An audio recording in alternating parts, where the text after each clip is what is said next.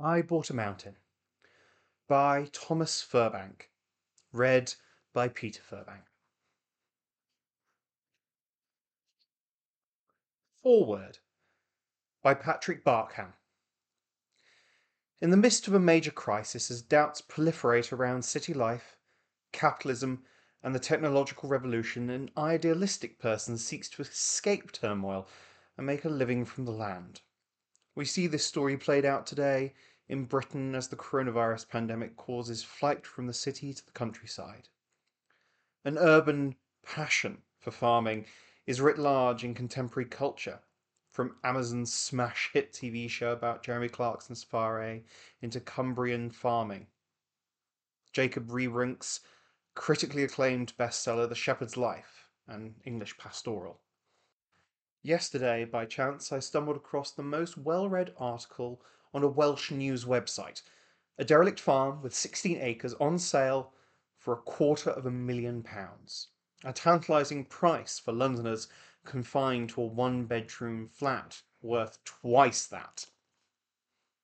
By turning a fantasy about living more naturally, away from the strains of urban existence into reality is not a new story. It's a recurring theme since the time of the Industrial Revolution, where romantics such as Samuel Taylor Coleridge and William Wordsworth led, many have followed, seeking individual fulfillment in a supposedly simpler existence in the wider place. Thomas Firbank was not a romantic, but in his book he told of one of the most compelling and successful 20th century versions of that urge to escape to the country. A Mountain begins at a roaring pace, in the middle of a hallowing gale, and never lets up for its 250 pages. It's a book written by a young man in a hurry, and we are swept along by the power of his dreams and his determination to realise them. We first catch sight of Dyffryn when Firbank visits this hill farm in the heart of Snowdonia in a November gale. An abandoned lorry is blown on its side, the bonnet of his car is wrenched off by the wind. The rain is horizontal. Perhaps the most unpromising of all, it is 1931 and the Great Depression is starting to bite. Nevertheless, the mysterious force seems to press this rough, mountainous Welsh farm onto the 21 year old Firbank, who has just fled two years of labour in a factory in Canada. I jumped out of the car, and the wind frog marched me to run to the back door. The door opened unasked, and I stumbled inside, he writes. There he met a Welshman who wished to retire from farming Dyffryn, a 2,400 acre estate of grazing land on the southerly slopes of the Glyders. The terrain was inhospitable.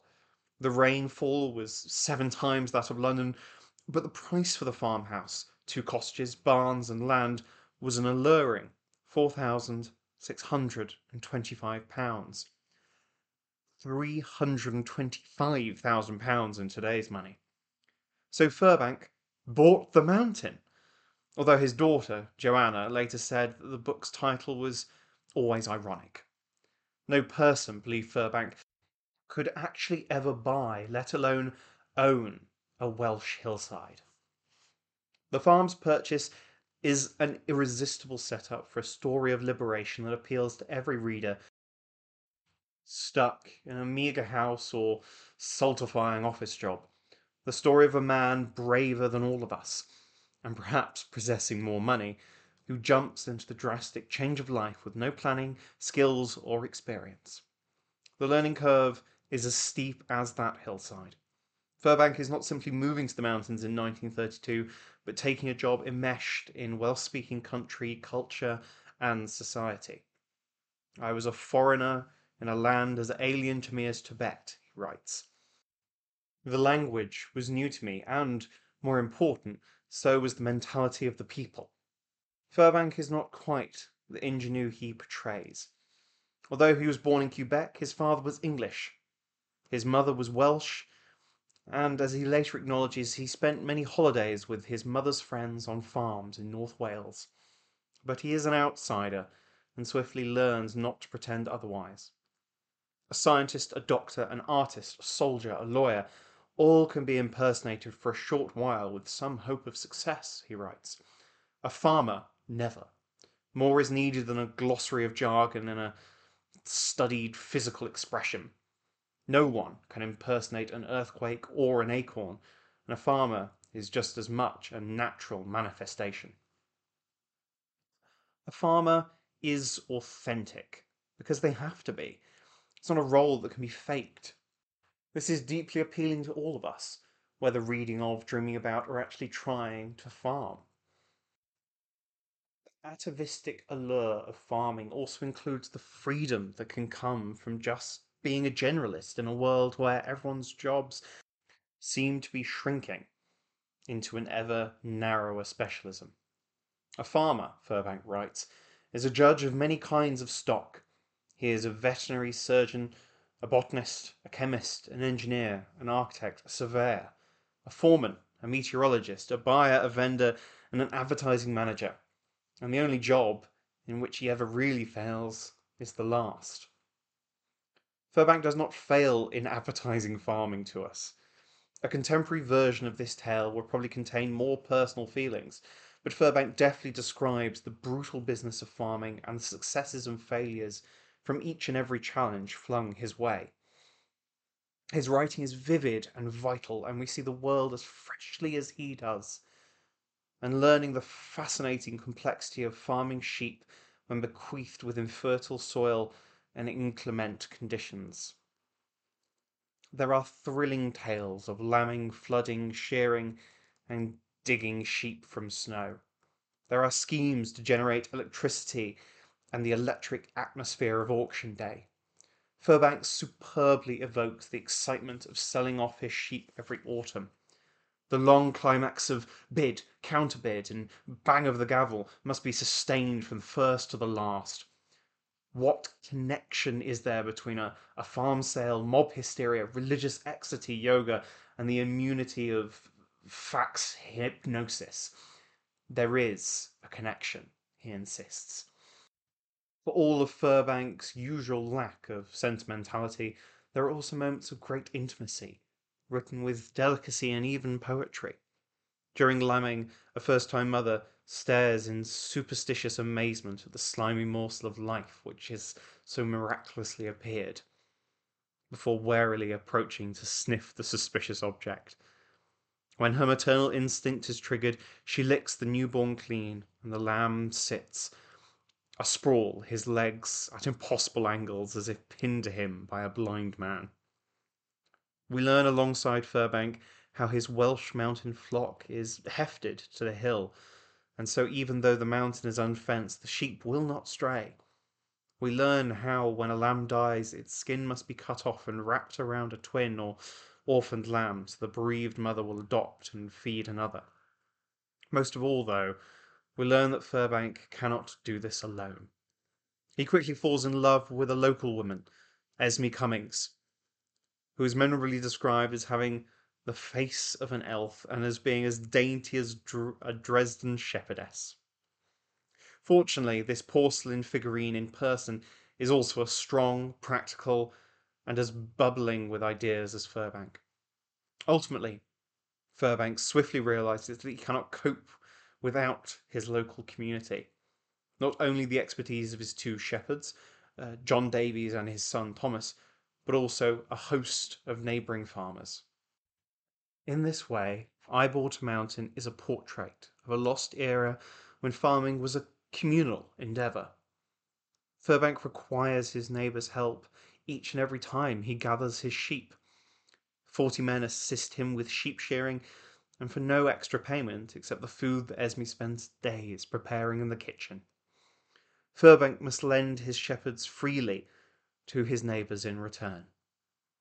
For all that has changed in hill farming since the 1930s, Firbank's experiences echo more modern accounts by farming writers such as James Rebanks. Furbank encounters salesmen flogging every kind of farm technology and tonic, he also pursues diversification 80 years before it became an agricultural buzzword. He tries farming pigs and chickens as well as his sheep, ends badly but finds success with a snack bar he builds for the tourists flocking to the Welsh mountains. He and Esme start a trend for reconditioning shepherd's huts decades before today's boom, buying a beautiful wooden wagon with which they rent to holidaymakers. Firbank's arguments about the importance of farming are highly pertinent today. He is writing on the eve of the Second World War when Britain produced just 42% of its own food and knew it must urgently produce more. Ever since the lifting of the Corn Laws in 1850, which allowed the importation of cheap grain from overseas, the British government has prioritised cheap food for its urban majority over self sufficiency for the nation. Firbank's appeal for better support for farmers is the same as many current arguments. When the global crises of climate and extinction are making an irresistibly important case for Britain to produce more of its own food without wrecking this land or any other. As with m- almost any book published more than 80 years ago, the ecological message or absence of it does not chime with contemporary thinking. Firbank pursues what almost every 20th century farmer regarded as his duty improvement and modernization. He mercilessly killed foxes, drained bogs and swamps, fertilized natural grassland, and harrowed square miles of matted pasture. Over the last century, this improvement has driven wildlife from farmland and virtually eradicated flower rich meadows in favour of grass or arable monocultures. Occasional instances of archaic language or attitudes within these pages may also grate with 21st century readers. Firbank counteracts the casual prejudices against Welsh duplicity that was commonplace among the English of the day, and his writing is suffused with respect and generosity towards Welsh people. Sometimes, however, his humour is directed against them, and he seems untroubled by the fact that his labourers will at times toil for no payment while the boss goes on foreign holidays and drives a Bentley. Firbank and Esme break the record for the fastest ascent of the 14 hills above 3,000 feet in Wales, but there are plenty of times when Esme's role as farmer's wife is simply to make lavish teas for everyone. So Firbank's farming story is not a flawless emancipation or perfect ecological awakening, but the seeds are certainly there. As what happens next reveals. Published in 1940, his uplifting tale of personal development resilience, and strong communities was well suited to wartime. I Bought a Mountain was a bestseller and has rarely been out of print since, inspiring many subsequent generations to move to the countryside. Unexpectedly for any reader, its publication marked the end of Firbank's story. Before war broke out, he left Dyffryn and enlisted in the army, where the resilience honed on the mountainside served him well. He was awarded a military cross for bravery in Italy in 1943, later writing a book about his experiences before moving to the Far East in 1954 to work as an engineer. During the war, he split from Esme, but left the farm in her hands. She remarried and managed it successfully for many decades. Her deep love of this country led her to become an influential conservationist, and in 19 85. After a successful campaign to stop a youth hostel being built on the slopes of the Glyder Mountains, she and her husband, Peter Kirby, founded the Snowdonia National Park Society. For both Esme and Thomas Firbank, who returned to live in North Wales in the 1980s, Dyffryn became their cynefin, a poetic Welsh concept which prosaic English struggles to translate as a place of belonging to which a person feel, feels an intense spiritual connection. All the pragmatism of the farming life on show, this spiritual connection with the land is revealed on virtually every page. The profound fulfillment and freedom both author and his wife found in hard labour in a place where they enjoyed meaningful relationships with all of its inhabitants remains deeply inspiring to us today. Chapter 1 The Purchase I first saw Dyffryn in a November gale, As I rounded the spur of a hill to turn into the long valley, the full power of the storm caught the car. An abandoned lorry, blown onto its side, half blocked the road, and as I crept past, an eddying gust of wind swooped down, plucked at the car's hood, and ripped it backward till it screamed raggedly behind. The rain was being driven horizontally and struck on the windscreen. It poured in torrents over the bonnet, but left me dry. The entrance to Dyffryn Valley is guarded by two lakes. The left wall of the valley is the long hump of Moel and on the right wall, higher and more rough, is the Glyders. Across the head of the valley stand Snowdon and her satellites, like maidens hand in hand, barring the way. But on that first day, wild flurries of rain and mist shut out the skylines, and the steep, rocky slopes reared upwards until they were swallowed by the clouds. Every now and again the clouds were rent like parted curtains to reveal yet higher hills, from whose every hollow and gully streamed creaming water. The wind raced like a live thing about the upper slopes, Sometimes it carried bodily away a whole waterfall, so that for a moment not a drop would spill over the brink. The surface of the twin lakes was whipped into vicious white horses, and along the shores huge boulders lay scattered haphazard, as if untidy giant children had fled for shelter, leaving their marbles where they lay. I liked that weather. I had come from two years' imprisonment in a Canadian factory, for an atmosphere of dust and artificial humidity.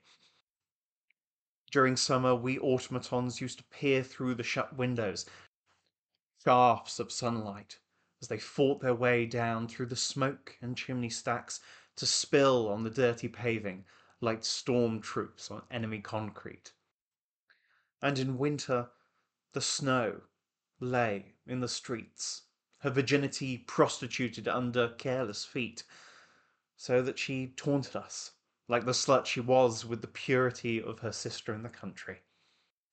The man who can strike a mean is the man who makes a dull success of whatever he undertakes. But the ordinary people, who move with the ungoverned swings of the pendulum, live foolishly and fully. My pendulum was at the fullest extremity of its arc when I came to Dyffryn.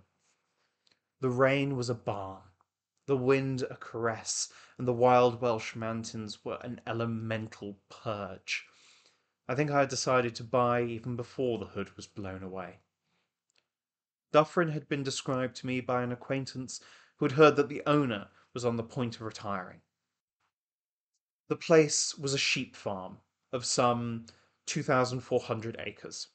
It lay in a long rectangle along the south slopes of the Glyders, so that its upper boundary was the height of the land on my right, some 3,300 feet up, and the lower boundary was the flooding river which ran on my left, parallel with the road.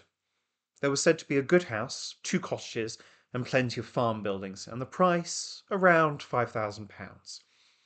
I drove up the valley until presently I came to a stony track which led upwards on my right in a slope of one in three. The track vanished into a clump of ragged trees a hundred feet above. They were the only trees in the valley, and among them showed a chimney. The stony road was drained by slate slabs buried on edge diagonally across the track. The first of these knocked the silencer off the car. I dared not stop, because the hill was so steep and slippery, and I was now sideways to the rain, which flooded in. With spinning wheels the car ran crabwise into a yard beside the house. The gable end of the house, exposed to the westerly gales, was windowless and slated from roof to ground. I jumped out of the car and the wind frog marched me to run to the back door. The door opened unasked and I stumbled inside. It was very dark inside. I was in a big kitchen lit by one small window and by the flames of a kitchen range. At a deal table under the window several men sat on a long oak settle. They were finishing a lunch of cold bacon and hot mashed potatoes. There was tea on the table with bread and squares of red Canadian cheese. The men were dark Celtic types, sharp featured and with the mottled mouths which stamp the Gael and the Celt. I felt that my arrival had struck them dumb. Against the opposite wall stood an oak dresser laden with blue willow patterned plates and pewter, and beside it was a grandfather clock, the hands set three quarters of an hour fast.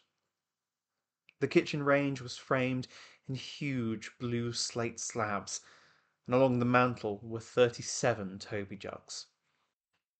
A little spruce man, with a face like a withered apple, sat at one side of the fireplace. He wore a homespun wool suit and very shiny leather leggings. He was the man I'd come to see. Busying herself over the fire was his wife, a pleasant faced old lady, slight of build, and her face seamed by the work and worry of a lifetime. And to my bar retreat followed the sturdy kitchen help, who had concealed herself behind the back door as she opened it to let me in.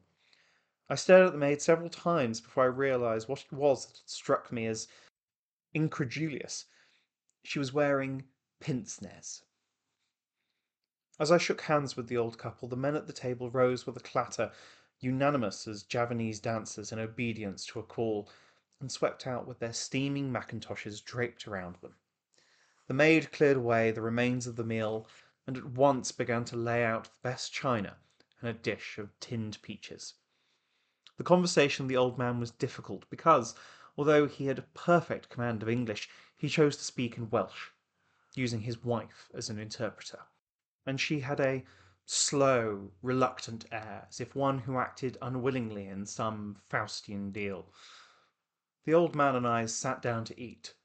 Farm women never eat, unless secretly, and I began to tackle him on the business which was now so urgent for me. The old house was quivering under the thrusts of the wind, and the wild, remote setting had already captured my fancy, and I will hold it until I die. I had never before bought anything not labelled with a net price, and the moves and counter-moves of bargaining were quite unknown to me.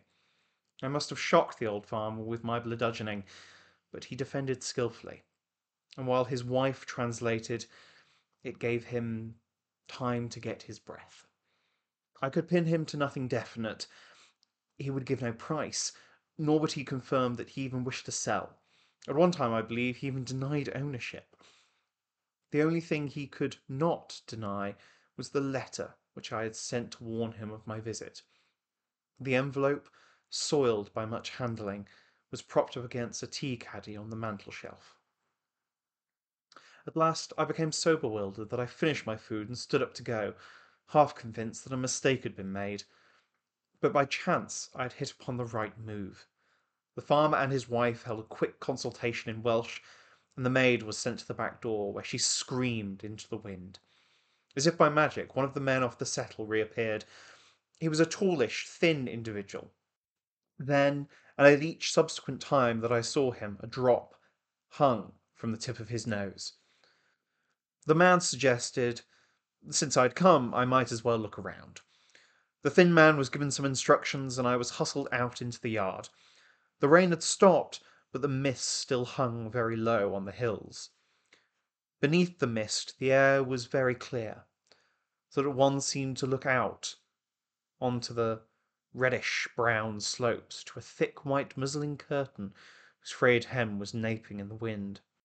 I walked around to the front of the house, which was poised on a terrace of the plunging hillside, and looked down onto the valley floor.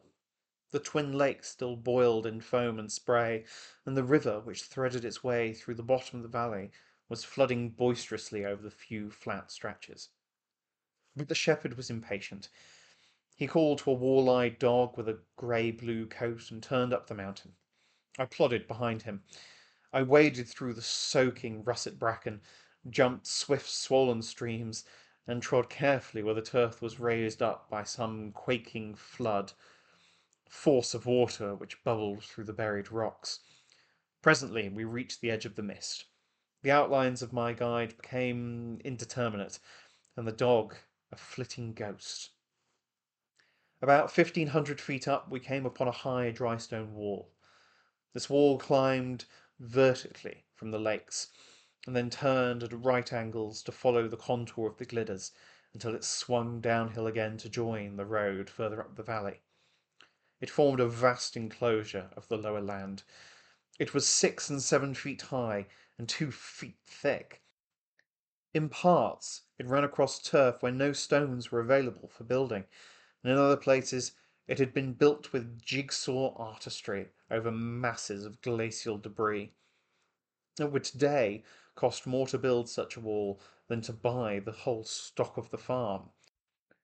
On either hand it vanished into the mist, as if bent hurriedly on a secret errand.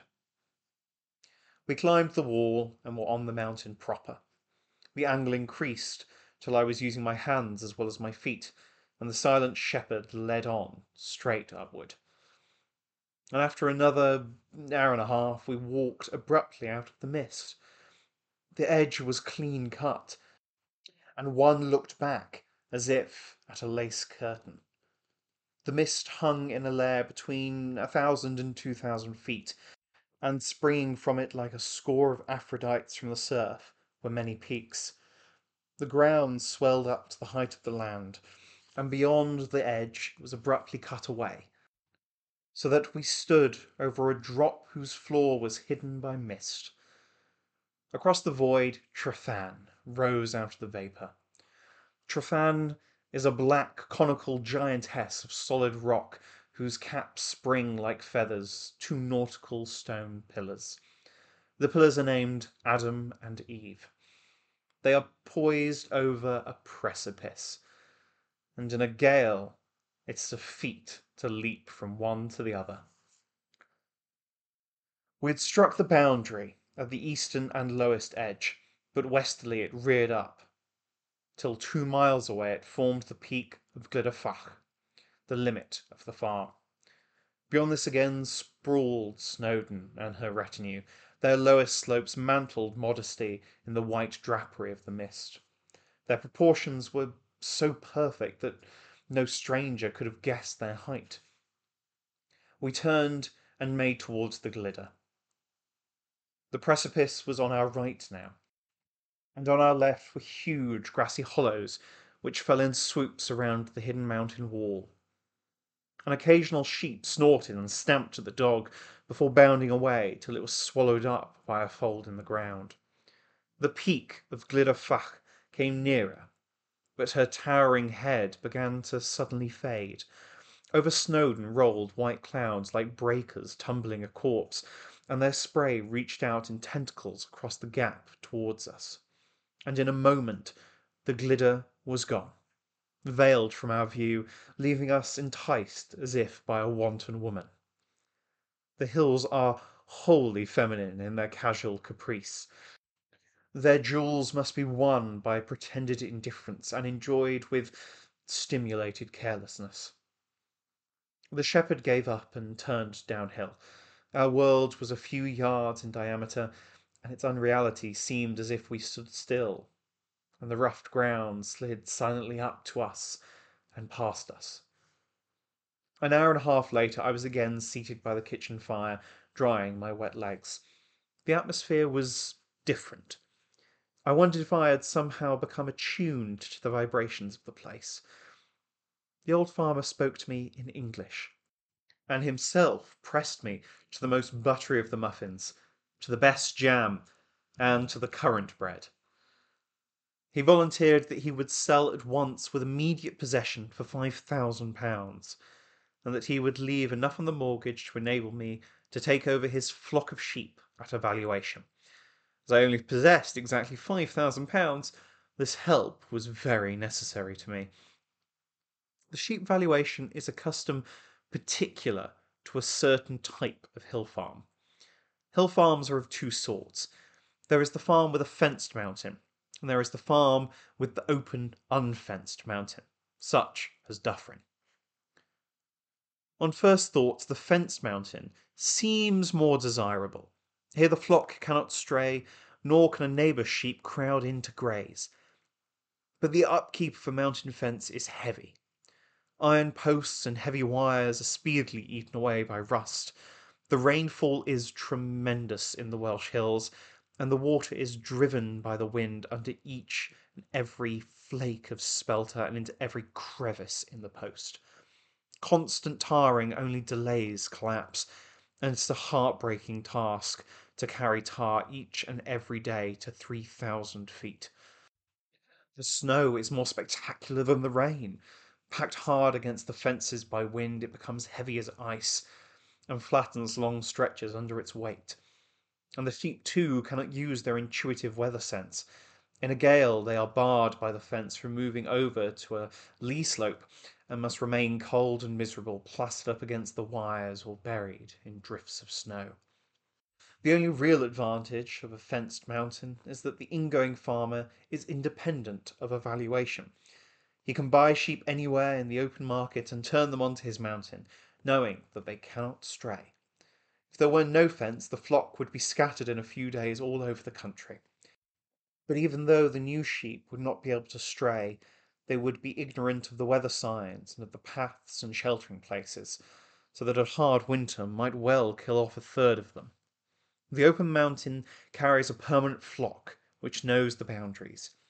Each year the ewe lambs are kept to enter the flock, and the four year old ewes are sold off to make room for them. Thus, there are always four generations of sheep on the mountain.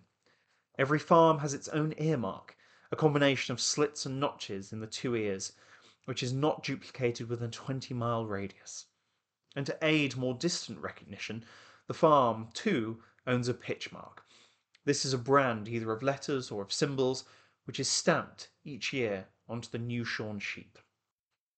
The permanent flock stays at home by a mass hereditary which is rather like the intuitive cleverness of birds.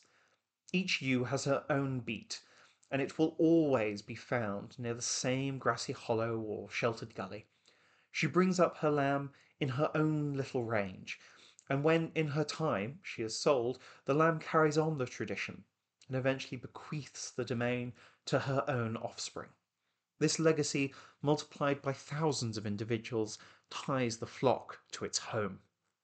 I used to wonder what kept the original sheep of the flock on their own ground. But in those distant days, labour was very cheap. Lads with dogs would walk the hills all day to shepherd the sheep within the boundary, and at night they would pen the flock in sections in the innumerable stone pens whose ruins still dot the hillsides. And gradually the need for shepherding would become less and less as finally the flock ceased to stray. The hereditary which springs from this early shepherding is still strong. Sheep from adjacent farms naturally mingle along the common boundary. A dog is sent along the dividing line, the sheep make for their respective sides like hares parting before a comb. The outgoing farmer does not give away his laboriously acquired flock instinct. He knows that one dare not stock the unfenced mountain from the open market, and he levies blackmail in the shape of an acclimatization value. Hard times have reduced this premium until today it's about 15 pence added to the market value of the sheep. I asked to see the buildings, and the old man led me first to the old farmhouse which stands immediately behind the present one. I stooped to enter under a shaped headstone and found myself at once carried back four centuries. I was in an old Welsh manor.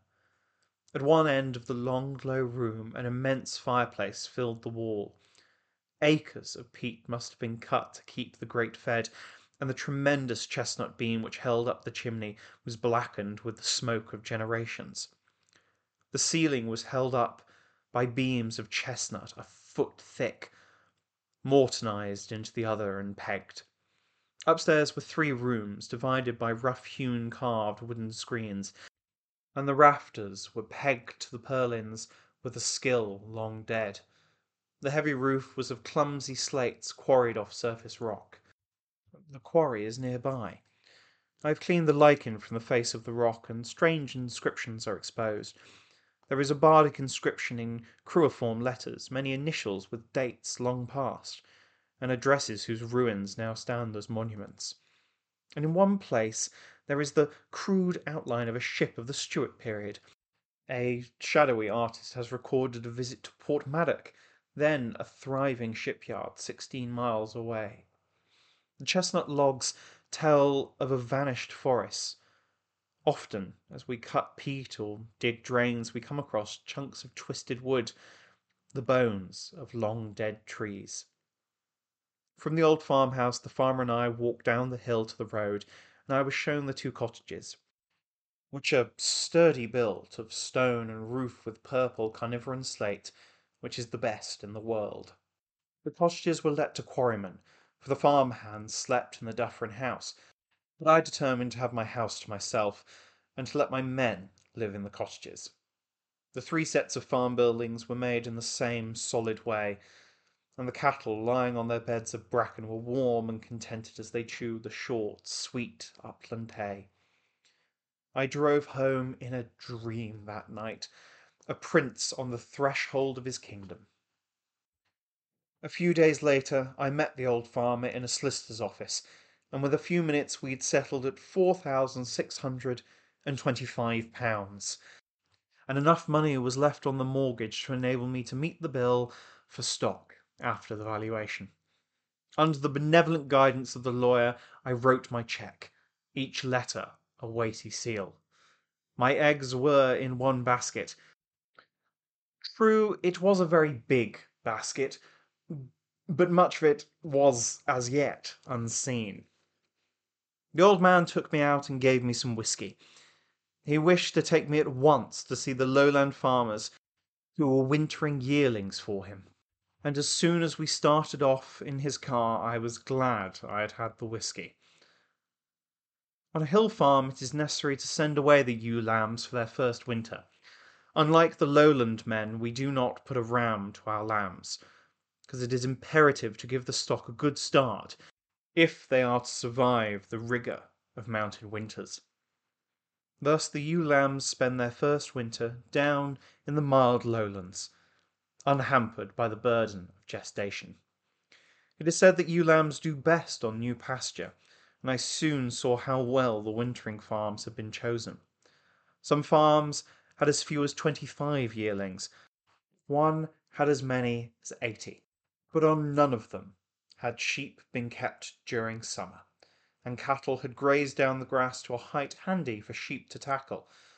Many fields were newly seeded down, and some farmers had fields of rape, to which the lambs would be turned to during the dead weeks after the new year. The lambs were sent away from early October to early April, and had only been down a few weeks when I was taken around. I noticed that none of them were turned yet onto the best pastures, and learned that they had to be broken to it slowly, used as they were to sparse mountain grazing. As I was introduced to the various farmers, I found out that they had wintered lambs from the same flock for year after year. The lowland man is supposed to look after the stock as if it were his own, and he is not paid for any that die. The conscientious farmer thus retains the confidence of the hillman, and is assured of sheep each year. I saw over three hundred yearlings that day, and agreed to pay the arranged price when the time should come to fetch them home. The price averaged ten shillings a head. Before I parted the old farmer that night, we arranged a date for the valuation. I was worried as I drove away, after saying au revoir to the old man. I had certainly plunged into the water without testing it first with my toe. I knew nothing of farming in general, and would find this particular type hardest of all to understand, for its methods were traditional secrets and were not set forth in books for inquiring students. I was a foreigner in a land as alien to me as Tibet. The language was new to me, and, more important, so was the mentality of the people. I wondered whether I should ever be able to probe their thoughts and to persuade them to accept me. For bit by bit I was realizing the importance of neighbourly relations in such a place as Dyffryn. A dozen or more men were needed to gather the sheep off the mountain, and farms nearby sent their men to help knowing that Dyffryn would in turn help them. I wondered what would happen if I were boycotted. The place would be unworkable. I supposed that I should have to clear out at a heavy financial loss. And as an example of my vast ignorance, I even considered the possibility that my sheep might be stolen wholesale. I did not realize the difficulty of stealing mountain sheep, Representatives from several farms help at gatherings, and theft is thus impossible in the pens. Well, it would be almost impossible for one or two thieves to drive a bunch of mountain sheep down from the hills. And I did not realise either that a sheep's earmarks is as conspicuous to a Welshman as if the owner's name were in luminous letters along the ewe's back. But the most reassuring point of all didn't even occur to me. Sheep stealing would be an unthinkable act for a genuine Welsh farmer. A bishop would be as likely to rob a gas meter. I was also worried about the casual way in which the sheep I was to buy were turned back to the mountain. It seemed to me that they might go off anywhere. There was nothing to stop them after all. It was later that I learned how easily Welsh sheep break out of any enclosure. But they are tied to their own mountain by a hereditary which is many times as strong as the force of the best fence. And I was puzzled too over more immediate problems. None of the men at Dyffryn were staying on, except one lad, and the more I thought of the labour problem, the more I felt that I should need some sort of working bailiff. Even in those early days I deplored the unfortunate type of the gentleman farmer. Kipling should have written of him. But I could not expect to plan for work for my men when I knew absolutely nothing of that work myself. In the interval of learning, I must surely have a foreman. And I gave myself a promise that I should not degenerate into the farmer who walks around his buildings once a week on Sunday mornings to show his guests his animals. His animals. His guests.